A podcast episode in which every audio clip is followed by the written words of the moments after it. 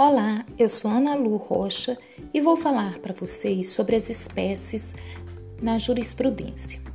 Bem, jurisprudência, segundo Paulo Nader, não se forma apenas quando há lacunas na lei ou quando há defeitos.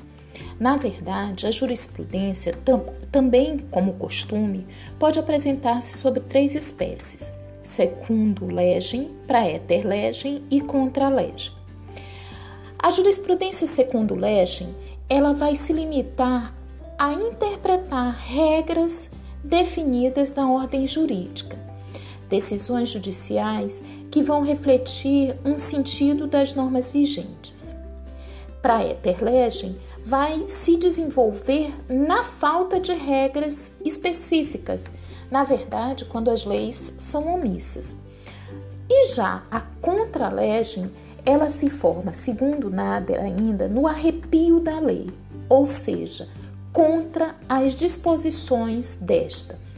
É uma prática não admitida no plano teórico.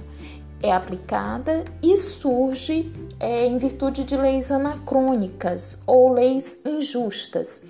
Na verdade, ocorre quando esses precedentes judiciais vão contrariar a mens legis, ou seja, o próprio espírito da lei.